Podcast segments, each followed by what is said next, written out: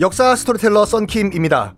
Spotify for Podcaster에 대해서 들어본 적 있으신가요? 팟캐스트를 가장 쉽고 빠르게 만들 수 있는 플랫폼입니다. 여러분도 저처럼 팟캐스트를 만드실 수 있습니다. 어렵지 않아요. 설명드릴게요.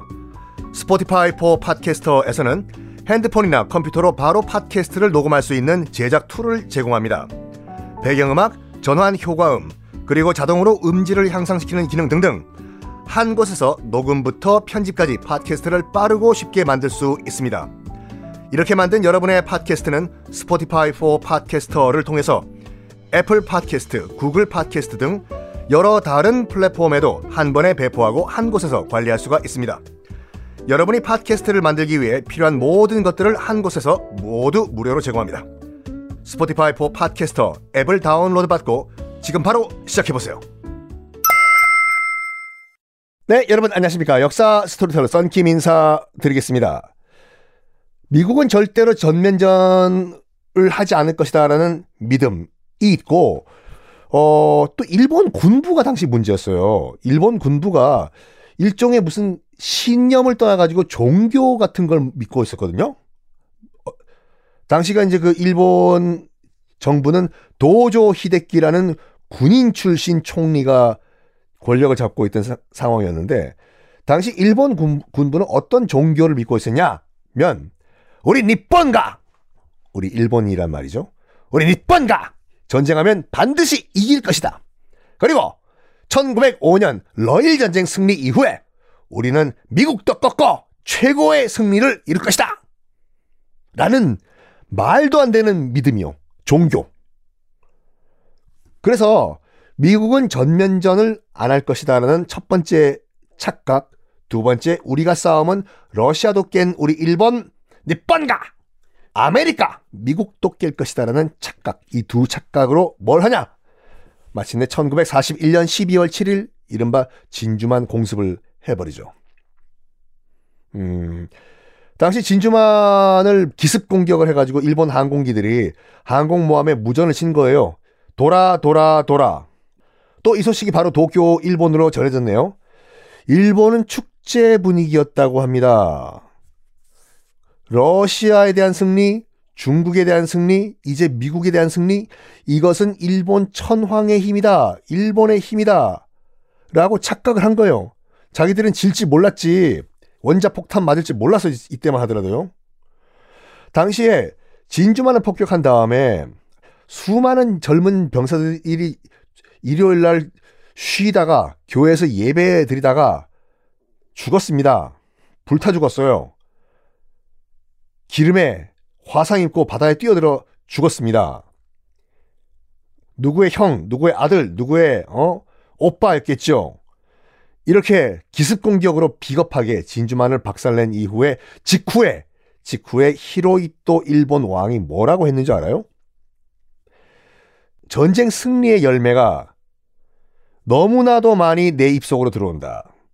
실제로 전쟁 승리란 열매가 내 입속으로 너무 많이 들어온다. 하지만 내 앞선 천왕들은 나에게 더 많은 것을 요구한다. 라는 미친 삐삐 소리를 했어요, 지금요. 요, 지금부터 이 얘기는 아, 제가 또 이 세계사 완전 정복에서 말씀드렸던 태평양 전쟁 편을 참고하시기 바랍니다. 태평양 전쟁 듣고 오셨죠? 자, 1945년 8월 15일 원자폭탄 히로시마와 나가사키 두 군데 두들겨 맞고 천황제를 유지한다는 조건 하에 히로이토 일본 왕과 일본은 무조건 항복을 합니다. 그리고 미군이 도쿄에 주둔하기 시작해요. 들어와요. 이게요. 일본 입장에서 봤을 때는 굉장히 치욕인 게 뭐냐면 역사상 처음으로 일본이란 나라가 기원전 711년에 만들어진 이후로 처음으로 외국군에게 점령당한 순간이에요. 일본이. 고려 때, 어, 원나라의 쿠빌라이 칸도, 몽골도 일본을 점령하려고 하다가 2차에 걸린, 걸친 그 일본 정벌 실패했지 않습니까? 태풍 때문에.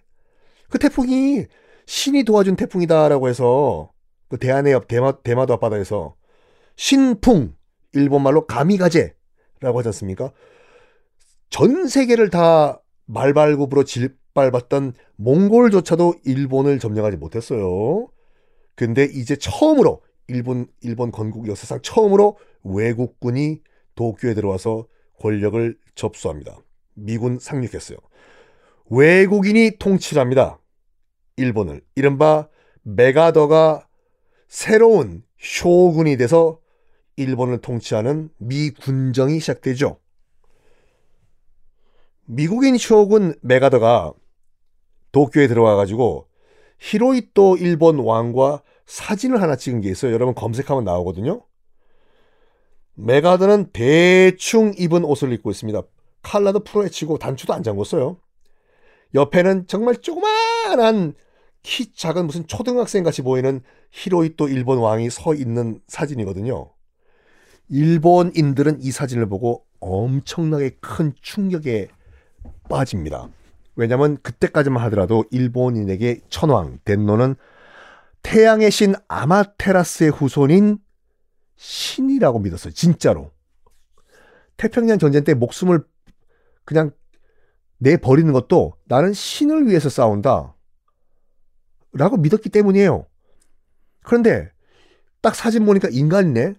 인간 정도가 아니라 옆에 거대한 옷 대충 입은 무슨 동네 아저씨 같은 코쟁이 메가더 옆에 정말 초라하게 서 있는 일본 왕을 본 겁니다. 충격에 빠져요.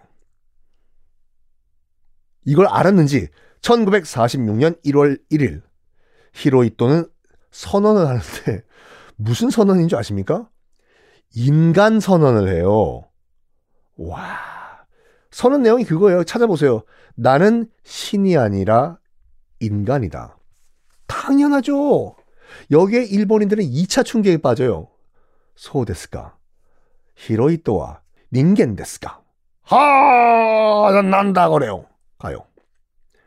신인 줄 알고 섬겼는데 우리가 수천 년 동안 속았단 말인가?